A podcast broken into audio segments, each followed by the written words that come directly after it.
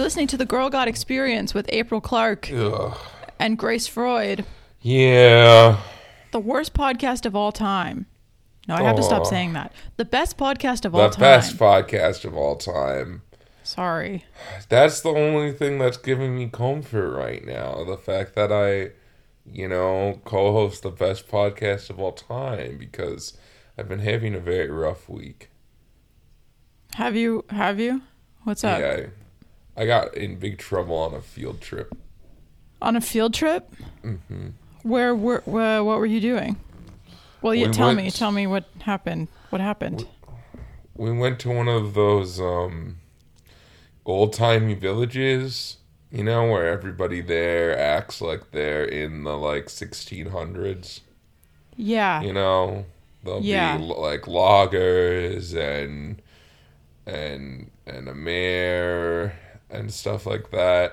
Totally. And um you were supposed you know like you're supposed to like ask them questions to learn to learn about you know the time.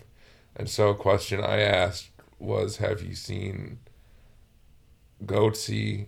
And then I showed him a picture of you know the I showed this this boy that was, you know, just a little older than me, a picture of, of the, you know, that picture with the guy just fucking... Yeah, I'm f- I'm familiar with the picture. Yeah, just fucking yeah. really...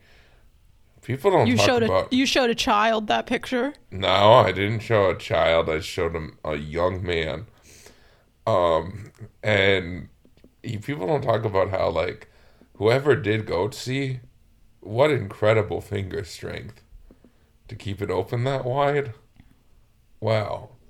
Yeah. But so I, I showed this young man a picture of Goatse, and he immediately walked over to the wood pile, grabbed an axe, and swung it into his forehead. Into his I, own forehead? Into his own forehead. Oh. Yeah.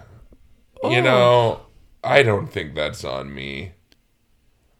No, I, I mean, just that's don't a, think that's, that's a, on me. That's an intense reaction, definitely. That's more... I learned a lot. That was a commentary on the state of mental health care in the sixteen hundreds wow. in America.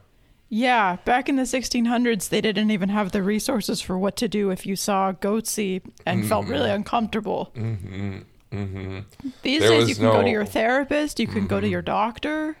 Mm-hmm. Back then, I they bet... didn't have any of that. I bet they had a very, very unsuitable supply of S S R Is. Yeah, probably. Mm-hmm.